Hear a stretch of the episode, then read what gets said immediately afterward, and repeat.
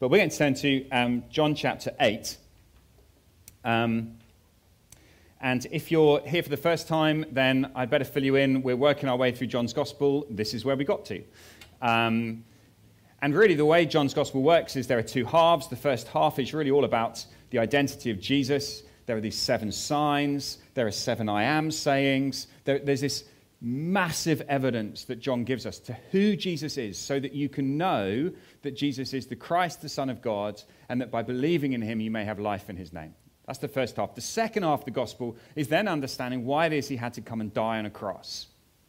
But we're still in the first half, um, and we're in chapter 8, which is part of a long dialogue that's going on between Jesus and the religious leaders of the day who aren't very happy with him. In fact, haven't really been very happy with him since chapter 5 when he healed someone on the Sabbath. So we're in that kind of, it's quite a detailed argument. They're trying to catch Jesus out, trying to put him on trial. But at the end of last week, um, it all sounded quite positive. So, chapter 8, verse 30 says this Even as he spoke, many believed in him. That was the last verse we were in last week. You think, oh, that's pretty good. Many people believed in Jesus. Excellent. Which makes what happens next quite surprising. Let me read it. Um, it will be on the screens, or you can get it on your phones, or if you've got a Bible, that'd be terrific. And let me warn you, these words of Jesus, Jesus doesn't pull any punches. Um, he speaks pretty strong words. But let's listen and know that he loves us, which is why he says the things he says. So let's, uh, let's read them. So, John chapter 8, verse 31.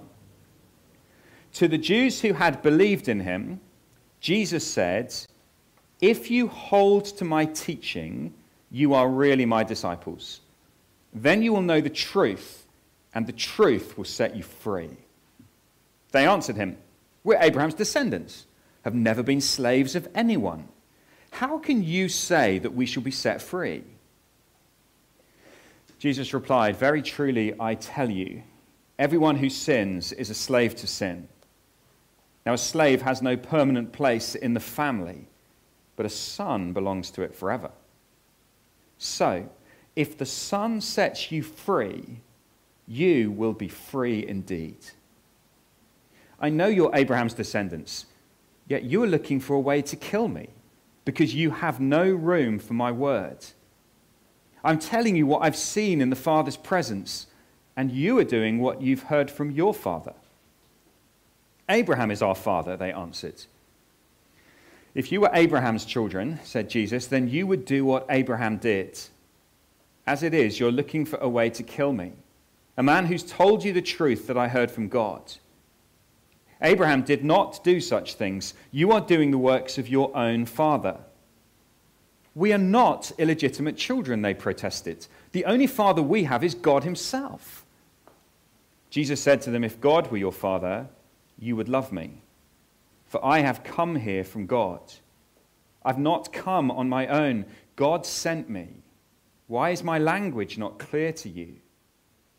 because you are unable to hear what I say. You belong to your father, the devil, and you want to carry out your father's desires. He was a murderer from the beginning, not holding to the truth. For there is no truth in him. When he lies, he speaks his native language, for he is a liar and the father of lies. Yet because I tell the truth, you do not believe in me. Can any of you prove me guilty of sin? If I'm telling the truth, why don't you believe me?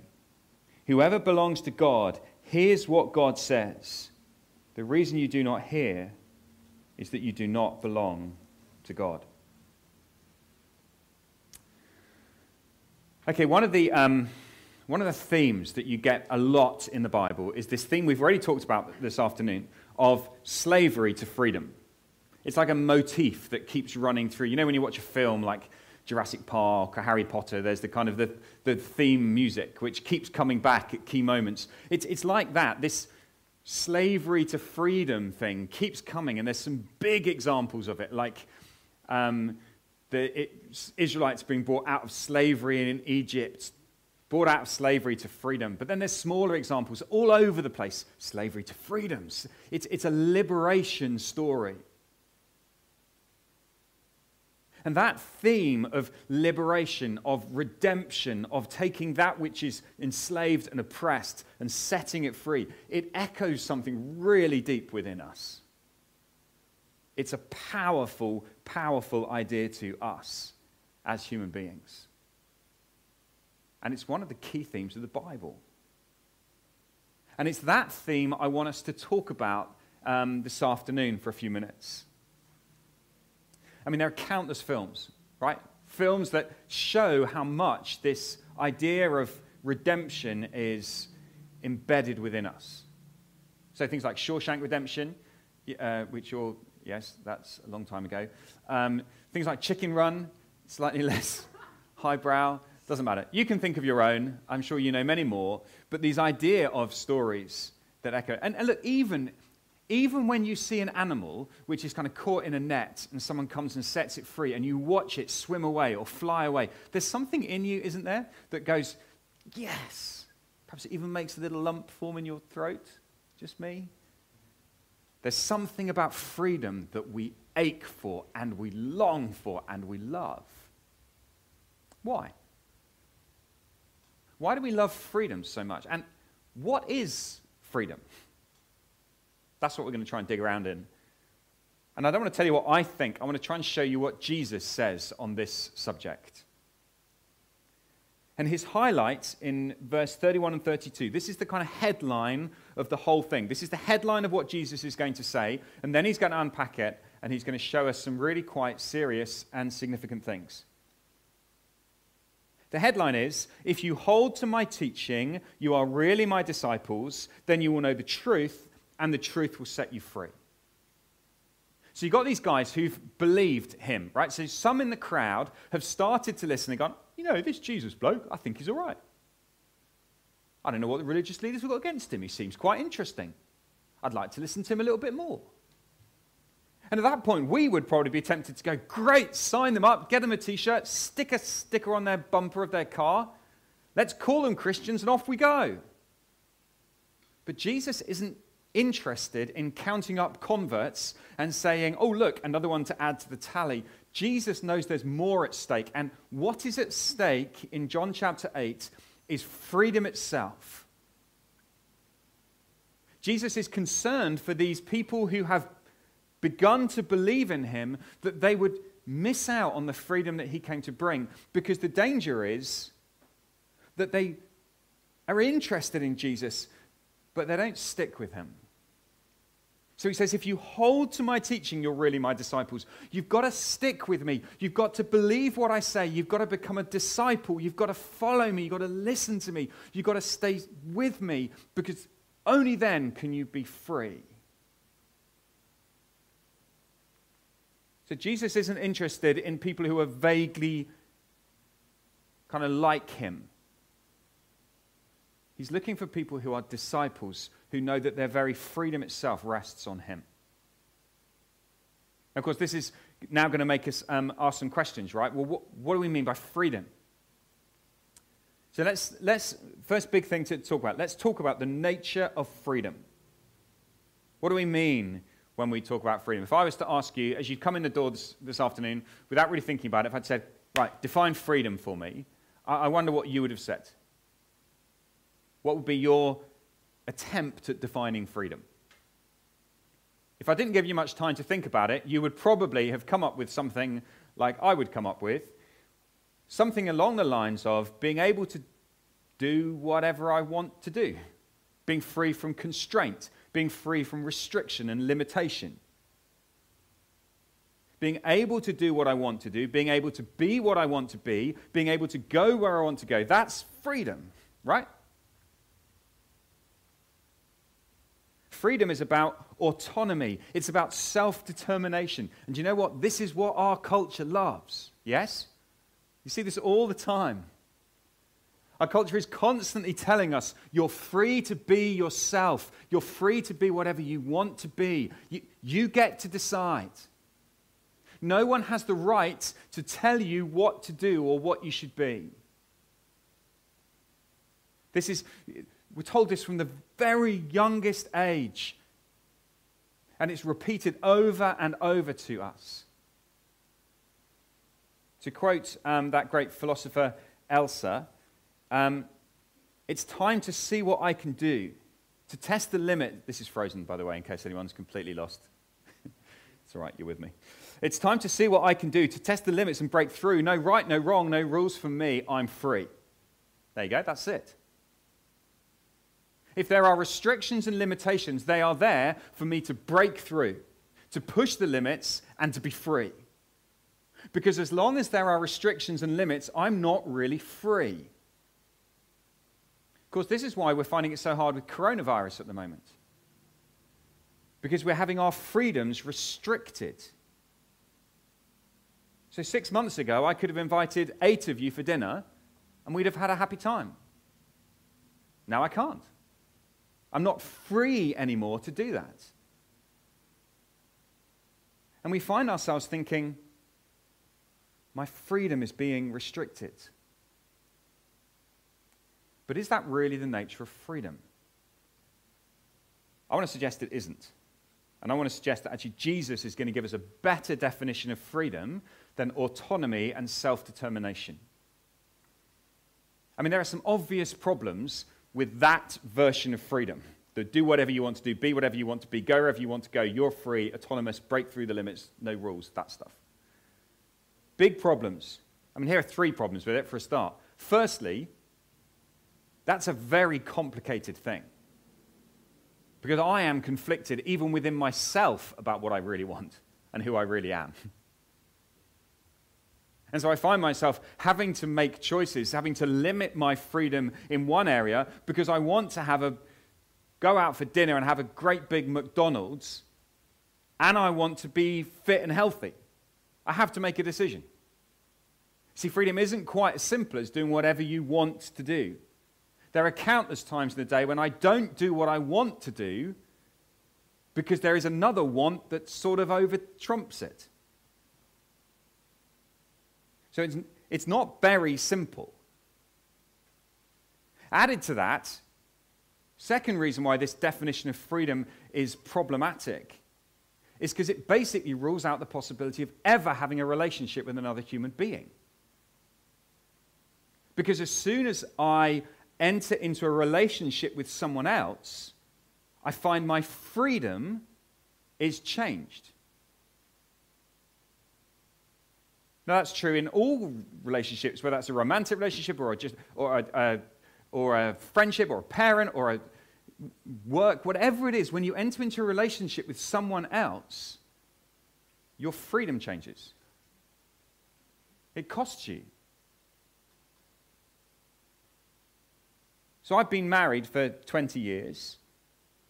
I am not free to go and sleep with other women. I don't have that freedom because I got married. Now, you see, what, what I'm trying to show you is that this idea of freedom is not as simple as we think it is. And the very essence of relationship is that my freedom is curtailed in order to love and care for someone else. So we've got to be careful of this autonomy, this, this self determination. And the third reason that this is a terrible definition of freedom is because it leads to disaster. Um, David Attenborough has done another docu- documentary another one. and um, this is one where he's really looking back on his life and getting quite philosophical, quite emotional. And one of the things he said is, we're starting to realize that greed does not bring joy. That is, if you let a culture and a society run along a purely self determinate, that one, if you let a culture run along that track, actually what you end up with is disaster. Because you end up with a culture where everybody says, but I have the right to do what I want. And yes, I agree that we should use less plastic, but it's hard. And it tells my freedom and it costs more money and blah, blah, blah. That the only hope that we have of doing anything about the climate crisis is if we curtail our freedom. That's the point. So I want to suggest we chuck out any sense of a let it go theology, of a breakthrough. Let's just do what I want to do. It's about me and about me being fulfilled. That is not freedom. Jesus is going to show us a better way. Uh, genuinely, I think the answer that Jesus gives is very beautiful, and I, I really hope you will too. But before we get to um, the nature of true freedom, I, I, I want us to look first at the nature of slavery. Because you see, if you look down at the text, um, Jesus says, You'll know the truth, and the truth will set you free, which is interesting in of itself, right? That truth, you, you can only be set free by truth. Lies will never set you free. But the crowd at the time, they're a little bit offended, really, that Jesus would suggest they need setting free. They answer, We're Abraham's descendants. We've never been slaves of anyone. How can you say that we'll be set free? You know, if you run up to someone and say, I'm here to set you free, they're going to look at you if you're mad. I wasn't aware. Now, of course, if they're in captive in a prison and you burst open the door and you go, I'm here to set you free, they go, fantastic, and out they go. But you've got to see the nature of slavery first. They don't see the nature of their slavery. In fact, they say, We've never been slaves of anyone, which is a little bit, a little bit weird. Because as Abraham's descendants, they have actually been slaves of Egypt. And they've been slaves of Assyria, and Babylon, and Persia, and Greece, and Rome. so they have quite a history of being slaves. But I think what they're driving at is that in a spiritual sense, how can you, how, we're God's special people. We're the descendants of Abraham. How dare you tell us we need to be set free? And Jesus says, there is a slavery that you desperately need to understand. Because this is why you need to be set free. And so look what verse 34. Here is the nature of slavery. Jesus replied, Very truly I tell you, everyone who sins is a slave to sin. Everyone who sins is a slave to sin. Right, look, slavery is when my restrictions, uh, my freedom is limited by restrictions, right? Slavery is when I can't do what I want to do. And I think there's a number of things in our world. We, we would probably sit in this room and go, Well, I'm not a slave of anything. And there may be a few things that we think, Well, maybe that does enslave me. I think a lack of money can be enslaving, right? You can't do what you want to do because you don't have enough money. If you do, talk to me afterwards.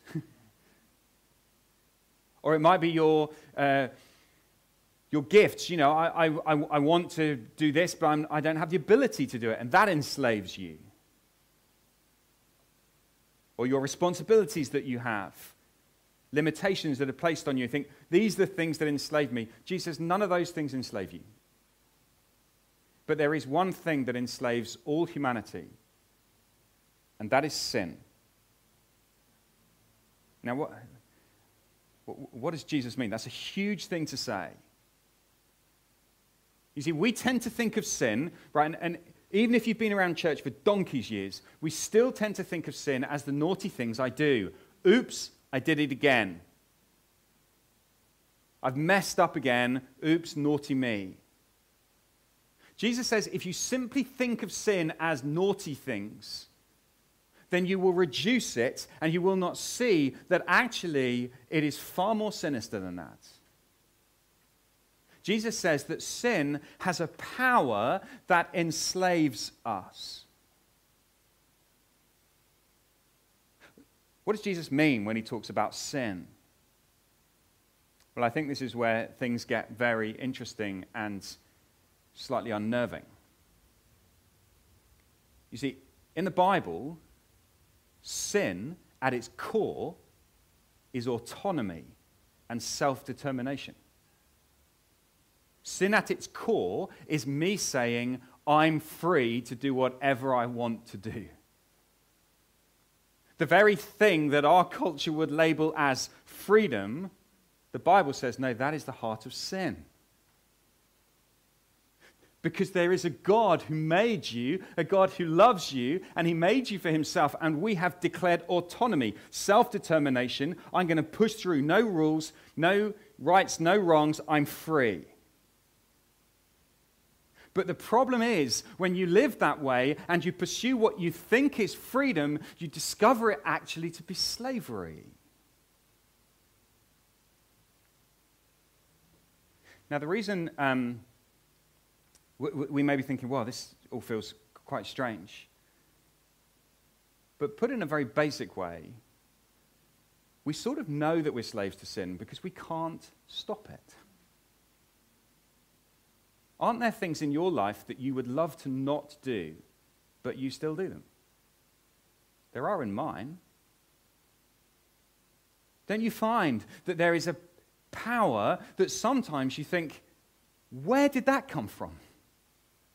What on earth am I doing? Why did I lose it so completely? It was as if something overtook me. It was almost as if I was enslaved.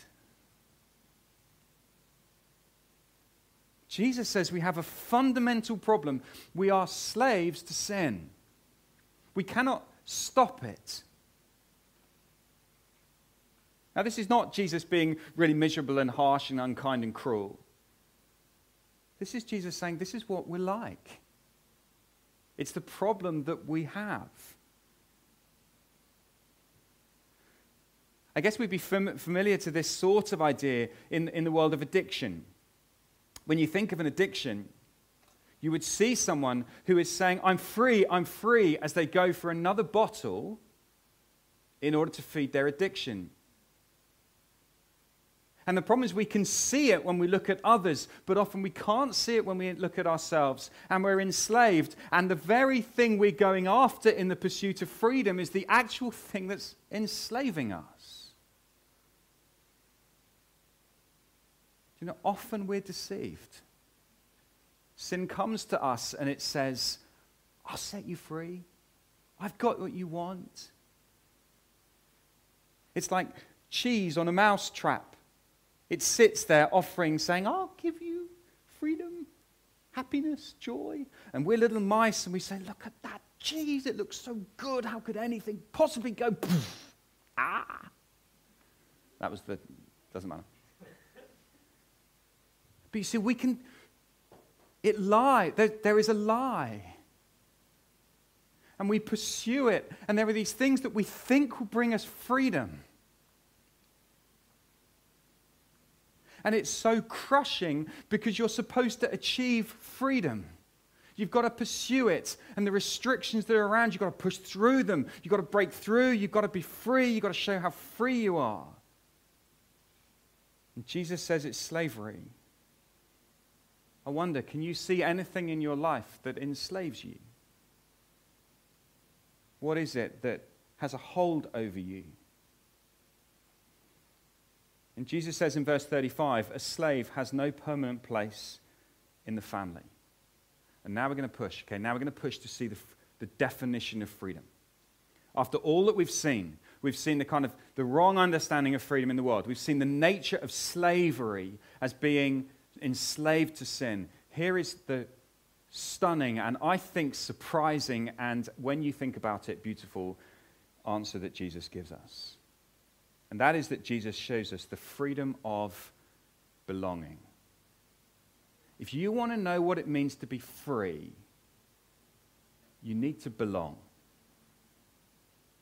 Freedom is not found in autonomy. It's not found in self determination. It is found in being in the place where you belong. That's freedom. That's exactly the language Jesus uses in verse 35. A slave has no permanent place in the family, but a son belongs to it forever. I don't know if you're a sort of Downton Abbey type person. I don't even know what they are, but some of you probably are. Um, Downton Abbey, you know, Downton Abbey, the kind of big, old, stately home back from the past when people had family upstairs and the kind of servants all lived downstairs. when one of the servants gets out of line, when one of the servants does something wrong, they're sacked, right? They're kicked out. Because they're just because they're servants. They have no permanent place in the family. But how different for the children. And what Jesus is saying is freedom is found not in being a slave, but in being a child, a son, a daughter of God. Because the problem is that by nature, we're not. We're, we're slaves. We're slaves of sin. And that's why when Jesus says a son belongs to it forever, what he's really thinking about is himself. All the way through John's Gospel, Jesus has said over and over again, I'm the Son, I'm the Son, I'm the Son of God, I'm the Son sent by the Father, I'm the Son of God, I'm the Son who loves my Father, I'm obedient to my Father. And therefore, Jesus is the one who has a permanent place in the family. He's the permanent Son. He's the one who will never be cast out, who will never be rejected, who will never be thrown away because he's the Son who has a permanent place. And now get this look at the very next verse. Verse 36 which could be the best news that you ever hear in your whole life if you hear it this afternoon. If the Son sets you free, then you will be free indeed. So here I am as a slave of sin here is Jesus as the Son, the free, perfect Son who belongs to God his Father. And the very reason Jesus came was to save slaves and to make them sons and daughters of the King. If you want to be free, you need to belong. If you want to be free, you need to know God as your Father. If you want to be free, you need Jesus to do this rescue. And here we are, right back at the motif again. The motif of slavery to freedom. Slavery to freedom. And just like when God rescued his people out of Egypt, when they were slaves, he brought them out.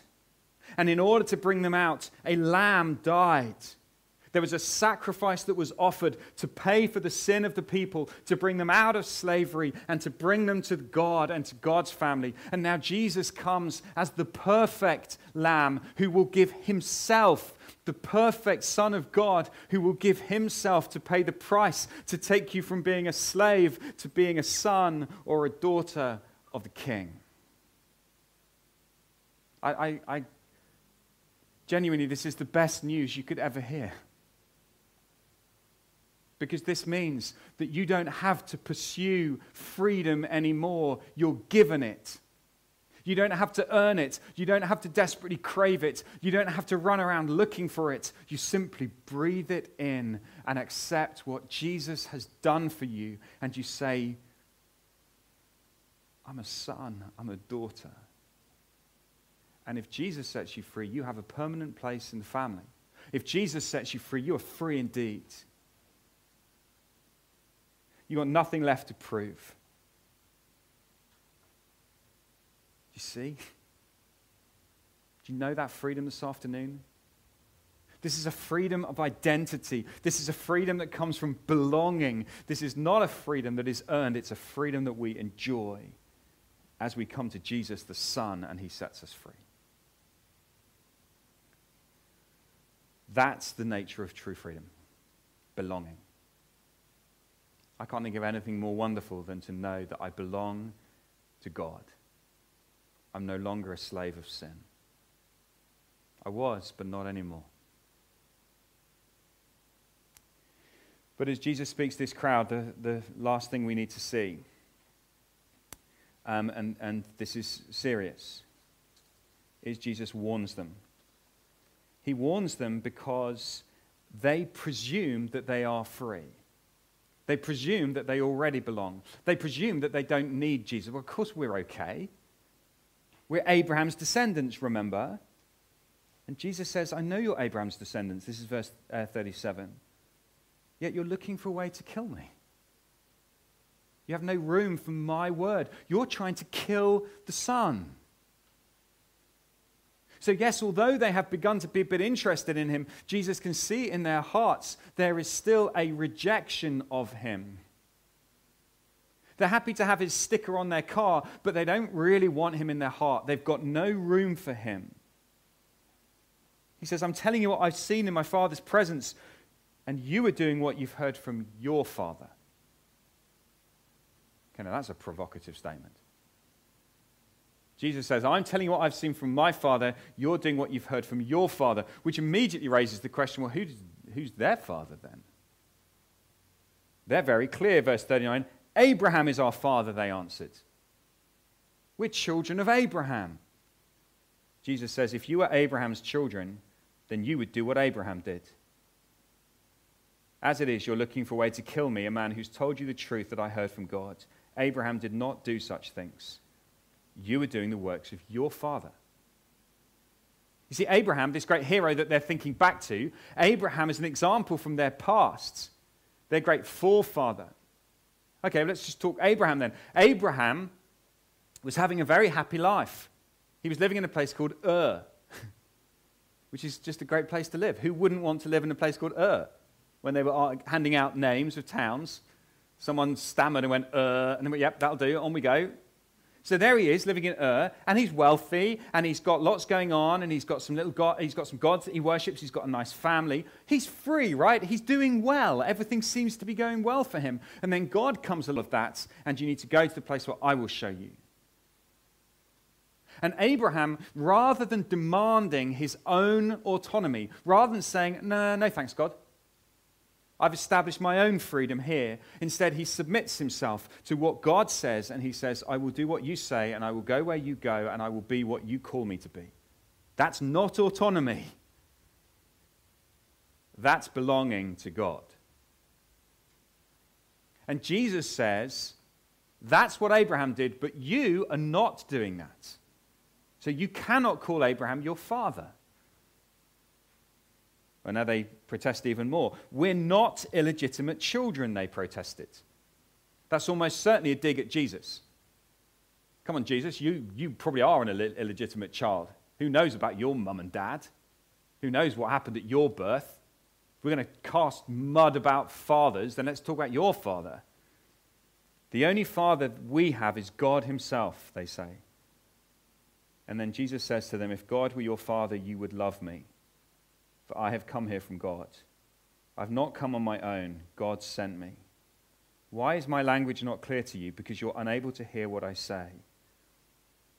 Jesus says, You keep calling God your Father, but you don't love me. To say that you love God, but you're not interested in Jesus, is a nonsense if Jesus is the Son of God.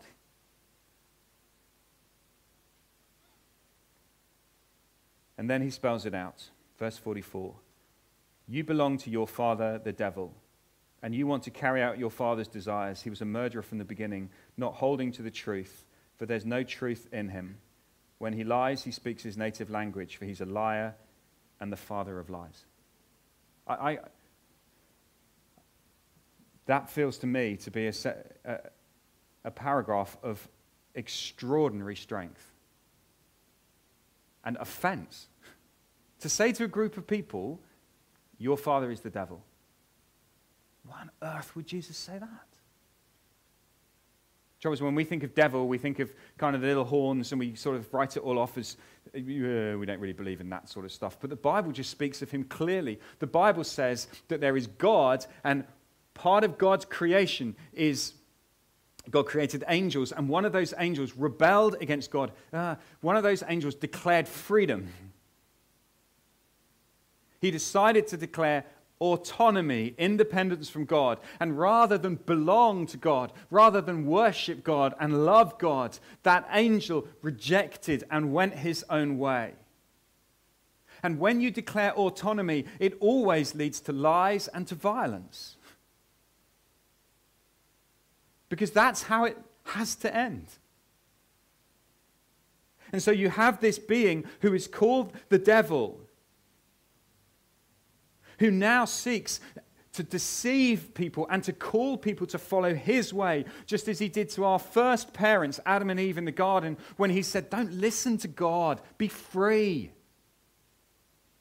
And every time we hear that message, we hear the, we hear the enemy whispering, Be free. You can take this and be free. You can have this and be free. And whatever it is he's offering us, whatever it is, is like cheese on a mousetrap that says you can take this. This looks good, doesn't it? That God chap, he really wants to enslave you. He's got a bunch of rules to keep you all bound up. Chuck them off. It's time to see what you can do, to set the limits and break through. No rights, no wrongs, no rules for you. Just be free. And he's a liar. And it's not true. There is no freedom. Because he is dragging people away from the very one that they were made to worship and love. And so Jesus says if you choose to go that way, then you show yourself to be one of his children, not one of the children of God. You show, show yourself to belong to him rather than to belong to God. And I think Jesus puts it in this starkest warning because he wants to say to you today, because he loves you so much, he wants to say to you, God is your Father. Run to him. Hold to the teaching of Jesus. Stick with Jesus. Don't be deceived by the lies. Jesus finishes off in verse 47 as he says, Whoever belongs to God, hears what God says. The reason you do not hear is that you do not belong to God. So the simple question this afternoon is Do you belong to God? Has the Son set you free? Do you know that you were once a slave to sin and Jesus came, He gave His life to set you free? You, have you been set free? And if you have been set free, then are you holding on to Jesus with all your strength? Forget let it go. Let it go, let it go is stupid. Hold on. Hold on to the teaching of Jesus. If you are truly my disciples, Jesus says, you will hold on, not let go. Hold on to him. Never let him go. Because that's where freedom is found. And he's made you a son or a daughter of the king. So you're free. Freedom is found here. Let's pray. Let's pray that we cling to Jesus with all the strength that he gives us and that we would belong to him. Heavenly Father, we, we hear this stuff and it's so different to the message that we hear in our world all the time. It's so different to this message of autonomy. It's so different to this message of self determination and pursuing whatever we want. Lord, we pray that you'd help us to listen to Jesus. Thank you, Lord Jesus, that you are the true Son who belongs to the family forever. Thank you that you're telling us what you've seen in your Father's presence and that you came to turn us from slaves into daughters and sons. Lord Jesus, we pray that we would breathe deeply of the freedom that is ours because of what you've done. And when we begin to think that this is slavery and that somewhere over there is freedom, Lord, help us to see through the lies and to hold, to hold to Jesus. We ask it in his name. Amen.